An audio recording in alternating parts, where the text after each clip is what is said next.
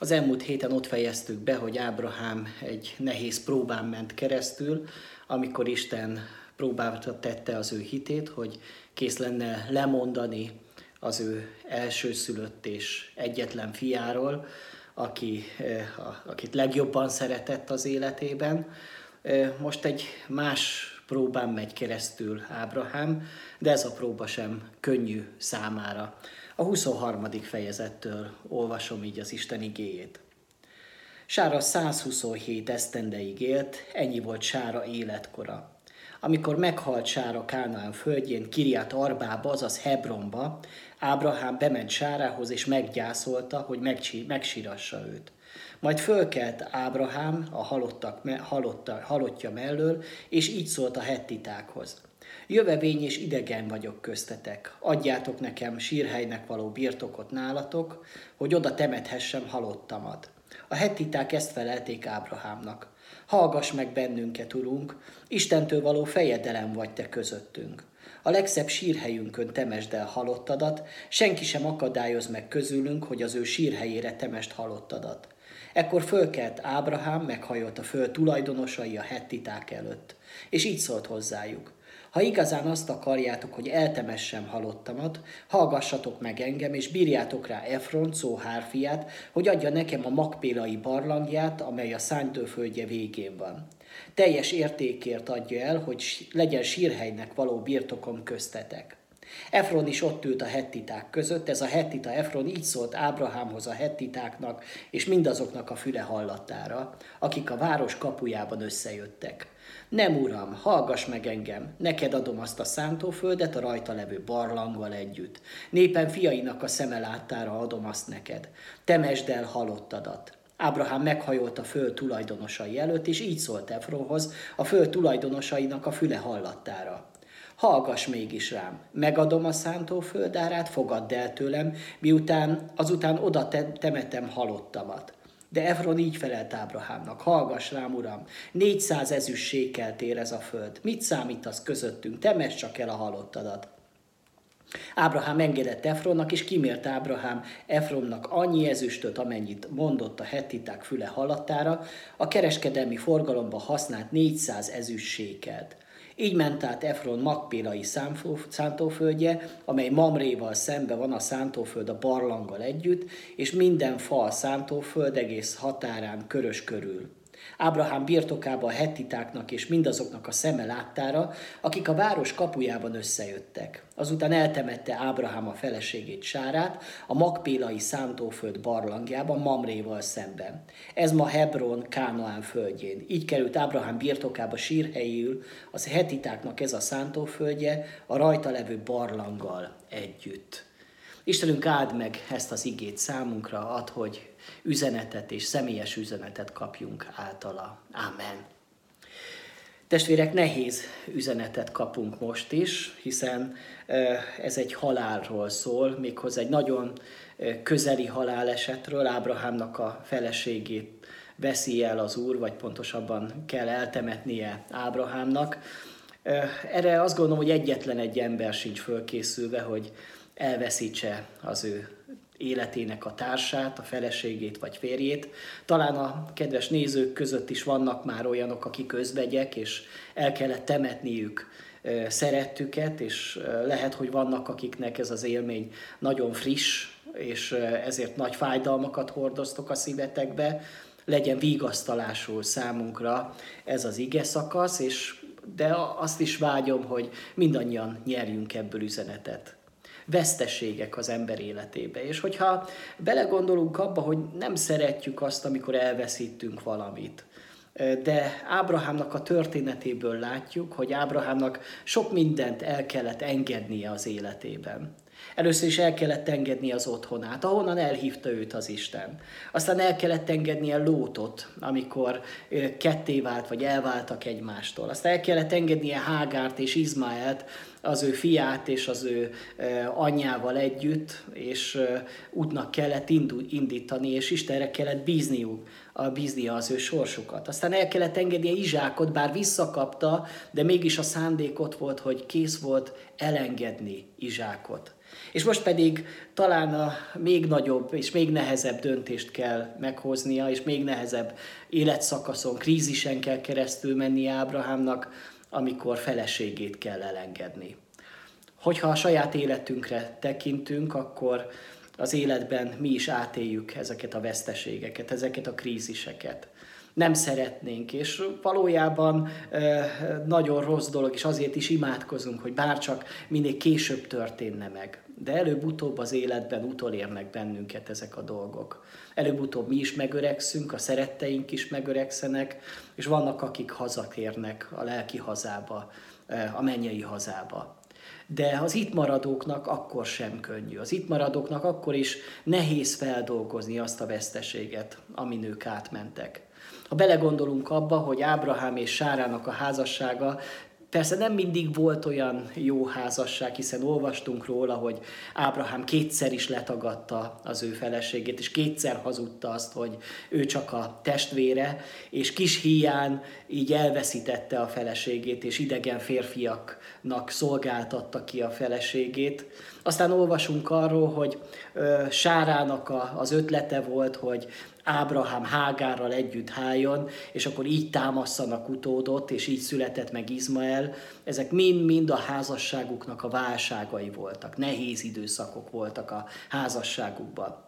Hogyha mi saját házasságunkra gondolunk és visszatekintünk, akkor persze nagyon sok jó dolog és nagyon sok élmény köt össze bennünket, de őszintén be kell vallani, hogy vannak a házasságnak nehéz időszakai, vannak harcok, amiket megvívunk, vannak konfliktusok, amiket megvívunk, de nagyon fontos, hogy együtt maradunk a nehézségek ellenére. Ahogyan ígértük egymásnak, mikor házasságot kötöttünk, hogy jóban, rosszban, egészségben, betegségben, szegénységben, gazdagságban kitartunk egymás mellett. És ezt látjuk Ábrahámnak az életébe, hogy bár keresztül mennek azért sok nehéz dolgon, sok harcon, sok kudarcon és sok várakozás teljes időszakon, hol e fent, hol lent van az életük, de egymás mellett kitartanak. Hogy milyen hosszú volt ez a házasság. Azt olvasjuk, hogy Sára 127 esztendeig élt. Ha belegondolunk abba, hogy azért a korabeli emberek azok nagyon fiatalon házasodtak, akár tizenéves korukban, akkor itt egy több mint száz éves házasságról van szó. Még belegondolni is döbbenetes. Vannak olyanok, akik 50 évet élnek egymás mellett, vannak, akik 60, és az, arról már azt mondjuk, hogy milyen hosszú az a házasság, és valakik talán 70 évet is megélnek. De vajon megélem ma valaki még 100 évet együtt? Annyira összeforhatott már az életük, annyira összeforhattak az ő szívük, hogy már bizonyára eh, kimondott szavakból is tudtak egymásra, egymásról, hogy egymás gondolatait is ismerték, egymásnak a szándékait is ismerték sok ilyen házas párt ismertem, és olyan hálás vagyok azokért a testvérekért itt a gyülekezetben, és akik már ilyen hosszú házasságban élik le az életüket, és olyan sok mindent lehet tanulni az ő bizonságaikból, az ő hűségükből, ahogy ők megélik ezt a hosszú házas életet, és akár a nehézségeikről is tudnak beszélni. Emlékszem egy olyan testvérnőre, mikor meghalt az ő férje, akkor elmondta, hogy mikor elbúcsúzott az ő férjétől, akkor elmondta neki, hogy Mihály, én három éven belül követni foglak, én nem bírom ki tovább nélküled. És valóban a néni három éven belül ő is hazaköltözött az úrhoz, reményeink szerint újból együtt lehetnek, és újból találkoztak egymással. Aztán emlékszem olyan házaspárokra, akik azért imádkoztak, hogy az Úr együtt vigye őket haza, hogy nem tudnak ők egymás nélkül élni. És ismertem egy olyan lelkipásztor házaspárt, ahol tényleg egymás után szinte néhány hónap különbséggel hívta őket haza az Úr, mert ők valóban nem tudtak már egymás nélkül élni. Persze vannak olyan példák is, amikor valaki hosszú özvegységet él meg, és a e, társának az elvesztése után még évek, évtizedek maradnak hátra az életéből. Persze azt is lehet tudni, hogy ez már nem teljesen ugyanaz, mint ami azelőtt volt. Volt, hogy egyik testvér úgy fogalmazott, hogy mikor el kellett temetnie az ő társát, akkor kicsit úgy érezte, hogy a lelkének egy darabját temeti el. Hogy már nem ugyanaz az ember, már valami nagyon hiányzik neki ezt is valaki átéri, ezt az állapotot. És talán te is, kedves testvérem, vagy most ebben az élethelyzetben, vagy még az is el, megtörténhet, hogy bármelyikünk belekerül ebbe az élethelyzetbe. Isten még a hívőknek sem ígérte meg azt, hogy minden nehézségek kikerülnek az életükből. Mert igenis van itt a földi életben gyász, de majd le, eljön az a nap, amikor Isten letöröl minden könnyet a szemünkről, és ott majd a mennybe nem lesz gyász, ott majd nem lesz fájdalom, ott majd örökké az Urat fogjuk dicsőíteni. De még itt a földi életben sajnos keresztül megyünk ezeken a nehéz időkön. Azon is elgondolkodtam, hogy öregszik az ember, és egyre megy, halad a korban előre, annál többen vannak a szeretteik közül, akik már oda át vannak, mint akik itt vannak annál többet kell járni a temetőbe, annál többet kell gondolni azokra az emberekre, akik, hoz, akik fontosak voltak számukra. Én is, mikor régi fényképeket nézek, akkor sok-sok arcról az, azt látom, hogy ő már nincs itt. Ő már valószínűleg mennybe van, valószínűleg már az atyánál van, remélem, hogy az atyánál van. Vannak persze olyanok, akiknek bizonytalan, hogy, hogy vajon mi történhetett velük, de már nincsenek itt valószínű, hogy néhány év, néhány évtized, és mi is eltávozunk. Ez az életnek a rendje. De milyen jó azt tudnunk, és pont húsvét után, ahogyan most ünnepeltük Jézus Krisztus halálát és feltámadását, annak a bizonyossága, hogy van halál utáni élet. Mert Jézus Krisztus legyőzte a halált, és utat nyitott a síron keresztül elgörgítve a követ oda a mennybe. Testvérem, ez a mi reménységünk. Nem a földiekben reménykedünk, mert hogyha csak a földiekben reménykednénk Krisztusban, minden embernél nyomorultabbak lennénk. Mi abban, a, abban reménykedünk, hogy az életünknek vége van, akkor az örökké valóság vár ránk, ahol Jézus Krisztus, ami megváltón készít számunkra helyet. És meggyőződésem, hogy ez a tény segít bennünket elhordozni a gyászt és a halált is. Akkor is nehéz, nem mondom, hogy könnyű. Én is már sok uh, szerettemet kellett, hogy uh, eltemessem, nem volt könnyű, de mégis annak a tudata, hogy van egy megváltom, annak tudata, hogy nem csak a földi életnek van vége, az erőt ad ahhoz, hogy elhordozni ezt a fájdalmat. Más egy hívő ember gyásza, és más egy hitetlen embernek a gyásza. És hogy vannak olyan emberek, akik lelki gondozók, akik a gyász folyamattal foglalkoznak. Azt mondják ezek a okos emberek, hogy a gyásznak van öt stádiuma, amin általában keresztül megy mindenki, aki ilyen veszteséget él meg az életébe. Az első stádium, azt mondják közvetlenül a, a haláleset után, az a sok állapota, amikor az ember még nem tudja, vagy nem akarja felfogni azt, hogy igazából mi történt körülötte. Több ilyen gyászolóval beszéltem már, még közvetlenül a haláleset után, és volt, hogy mondták, hogy Zoli ugye nem halt meg, ugye még vissza fog jönni. Többen még vélték hallani az ő hangját, mint hogyha ott lenne mellettük. Ez még a sokkos állapot, a tagadásnak az állapota, amikor az ember nem akar szembesülni a tényel, hogy valakit, akit nagyon szeretett, most már nincs itt. A következő szakasza a gyásznak az, amikor egy kontrolláltabb időszak, amikor az ember eh, készül a temetésre, és intézi a papírokat, intézi az ügyeket, felelősségteljes időszak ez, de ilyenkor is átéri az ember a tehetetlenségnek az érzését. Sok emberben ilyenkor düh is megfogalmazódik, vagy, vagy előtör, valaki ingerlékeny lesz ebben az időszakban. Ez mindenképpen azonban egy kontrolláltabb időszak.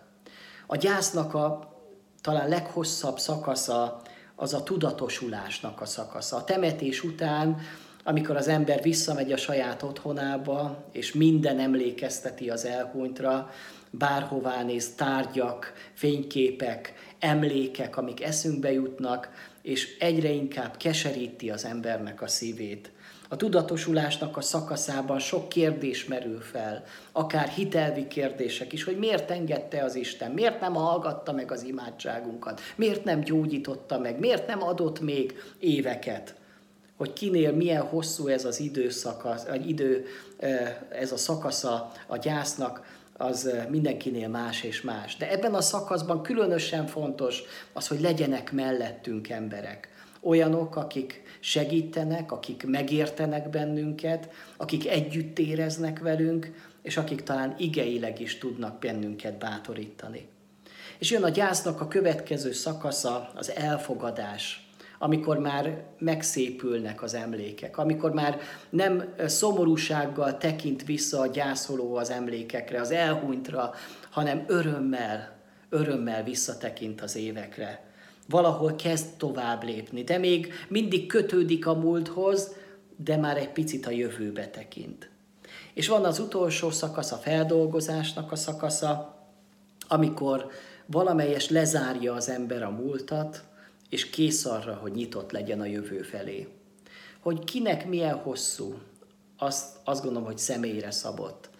Nem véletlen mondjuk a gyászév, mert megfigyelték az emberek, hogy körülbelül egy év kell, hogy feldolgozza az ember a gyászt.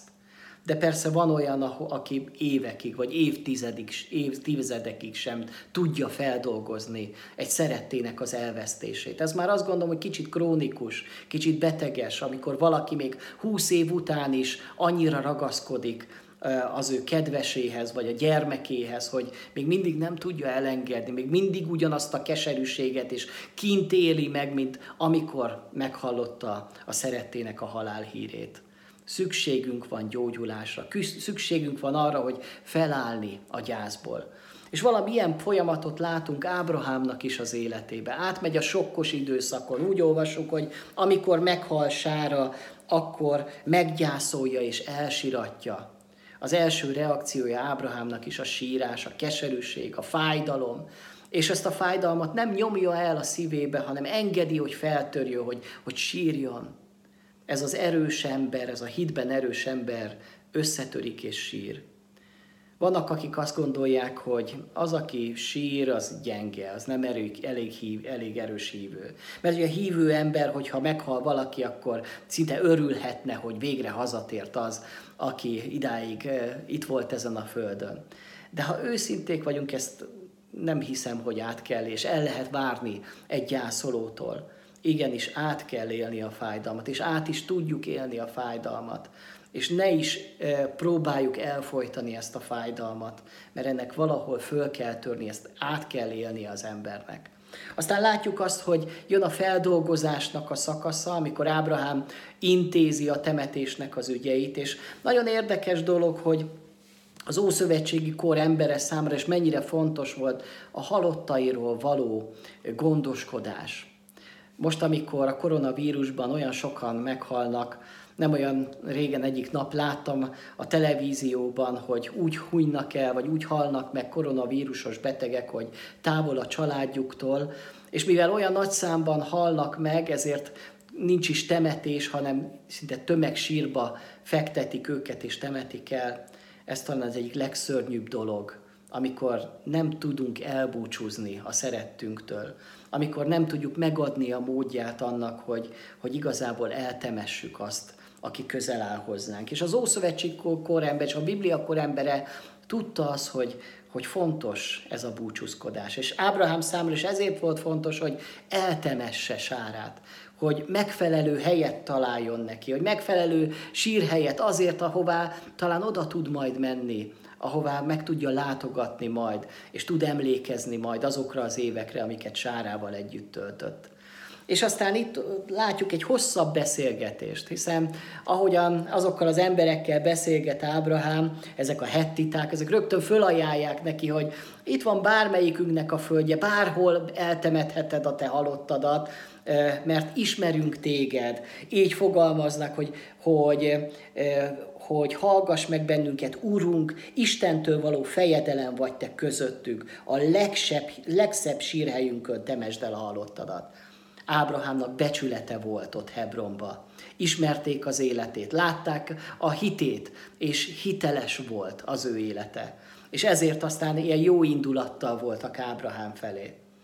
Minket, hogyha környezetünkben emberek látnak, nem hívő emberek, hettiták, persze ma nem hettiták élnek körülöttünk, hanem magyar emberek, de olyan emberek, akik nem keresztények, nem gyakorló hívő emberek, vajon mit látnak bennünk? Azt, hogy Istentől rendelt, vagy Istentől való fejedelem, vagy Istentől való hívő tanítványok vagyunk, olyanok, akik keresztül megismerik az Istent, hiszen ha így nevezik, hogy Istentől való fejedelem, akkor ebbe benne van az, hogy rajtad keresztül mi megláttuk azt az Istent, aki nem olyan, mint a mi Isteneink, ez valami különleges, egyedi Isten, ő az, aki talán nekünk is szükségünk van rá, és akit mi is kell, hogy imádjunk a mi életünkbe.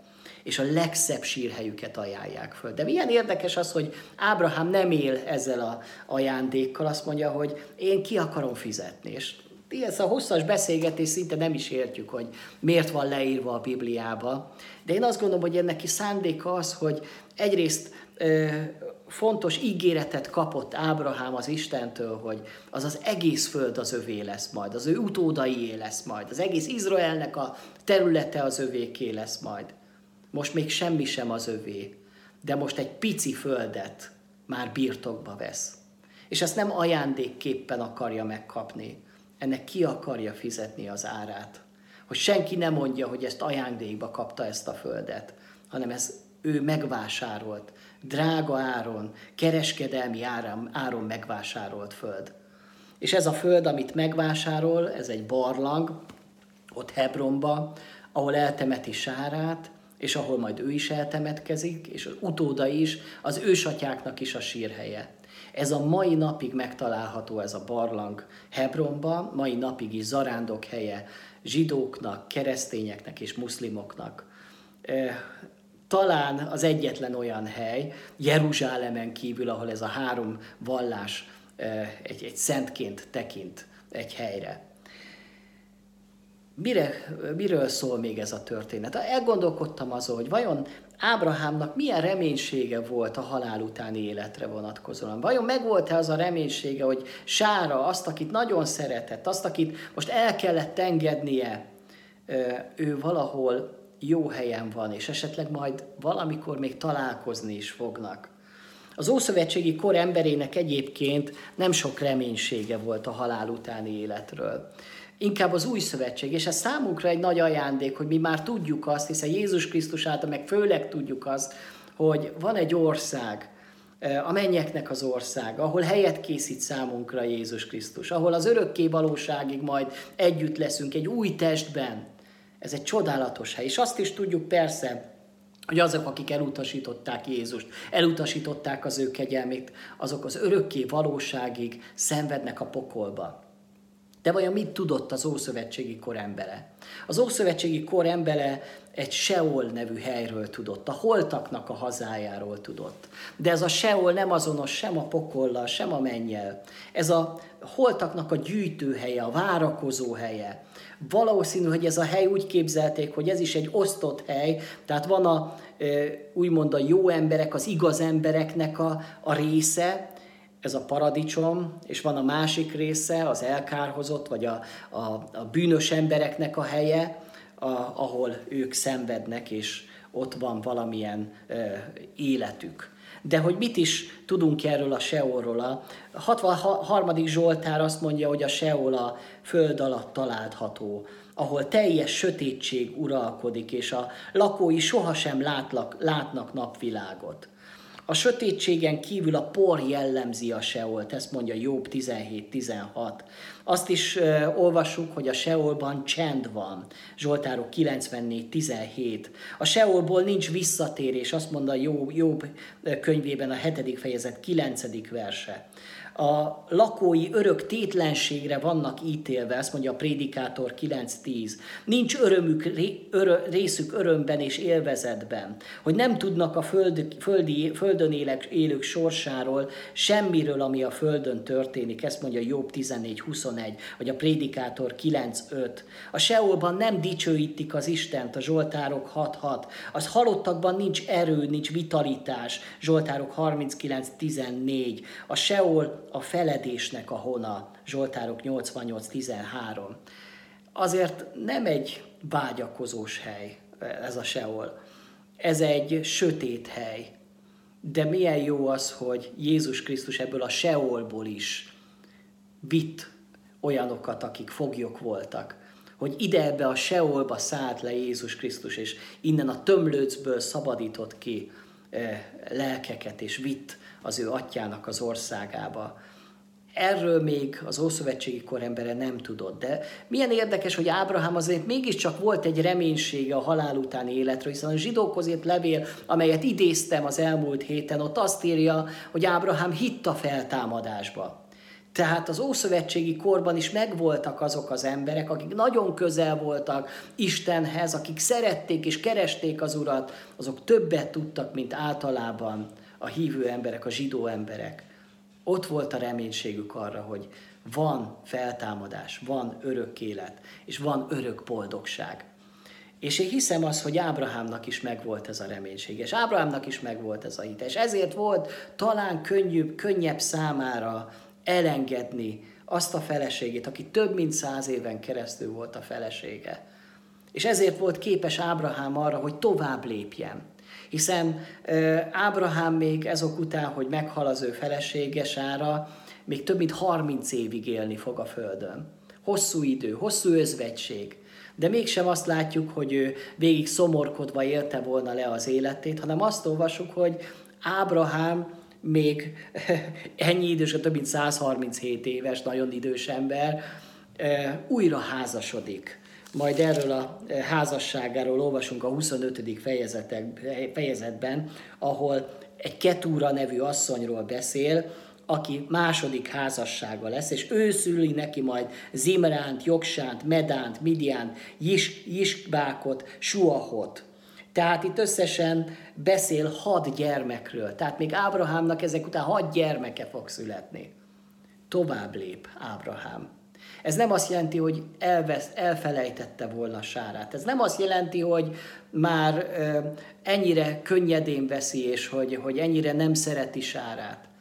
Az életnek a rendje, ha valamit elveszítünk, akkor az Isten lehet, hogy egy új ajtót nyit, egy új életszakasz kezdődik. Kedves testvérem, aki lehet, hogy most gyászban vagy, és lehet, hogy most el se tudod képzelni, hogy te akár újra házasodjál, akár még a jövőben bármi öröm élhetne az életedbe. Isten tartogathat számodra még jövőt. Engedd, hogy ez a jövő benned is kibontakozhasson, hogy te is megragadhassd azt a jövőt. Ha persze más a terve az Istennek, azt is érdemes elfogadni, azt is jó elfogadni de lehet, hogy az Isten még készít valamit számodra. Ez a történet tehát egy halálról szól, arról, hogy hogyan lehet az életnek ezt a krízisét valahol megélni, valahol tovább lépni, valahol megharcolni. Kedves testvérem, ha már ezen túl vagy, akkor erősödjél meg a hitedbe, és tegyél róla bizonságot, hogy te hogy harcoltad meg életednek ezt talán az egyik legnagyobb krízisét. Ha pedig még most előtte vagy, és lehet, hogy következő években történik meg, akkor Isten készítsen fel arra, hogy tud elengedni azt, aki számodra talán a legfontosabb. De legyen reménység arra, hogy van örök élet, hogy Istennek a kezében vagyunk, és hogyha véget is ér ez a földi lét, valami sokkal jobb kezdődik majd ott az atyánál. Kívánom azt a testvéreknek, hogy legyen meg ez a reménységünk, legyen meg Ábrahámnak a reménysége a mi életünkben is. Hajtsuk meg a fejünket és imádkozzunk. Úr Jézus, köszönjük neked, hogy eljöttél erre a földre, hogy te is átélted annak a kínját, hogy mit jelent emberként szenvedni, mit jelent emberként a fájdalmakat hordozni, és mit jelent meghalni. Köszönjük neked, Jézus, hogy mindezt azért tetted, és azért élted meg, hogy tudjál teljesen azonosulni velünk, és így teljesen megértsd azt, hogy mi megyünk mi keresztül. És köszönjük neked, Jézus, hogy te adtál reményt minden sötét és minden kilátástalan helyzetből, még a halálban is, a gyászban is ott van a reménységünk, hogy van feltámadás, hogy van újból, újból találkozás. Köszönjük ezt neked. Imádkozom különösen azokért, akik gyászban vannak, akik elvesztettek valakit, aki nagyon fontos számukra. Kérlek Istenem azért, hogy áld meg őket, és gyógyítsd őket, és erősítsd őket, hogy tudjanak ők is tovább lépni, és elengedni, Uram, azt a, azt a szemét, aki nagyon fontos volt számukra. És imádkozom azokért, akik még most talán előtte vannak, de hamarosan talán egy ilyen élethelyzetbe kerülhetnek, hogy add Uram, hogy ne törjenek annyira össze, hogy te rólad megfeledkezzenek, és hogy, hogy téged megtagadjanak. Amen.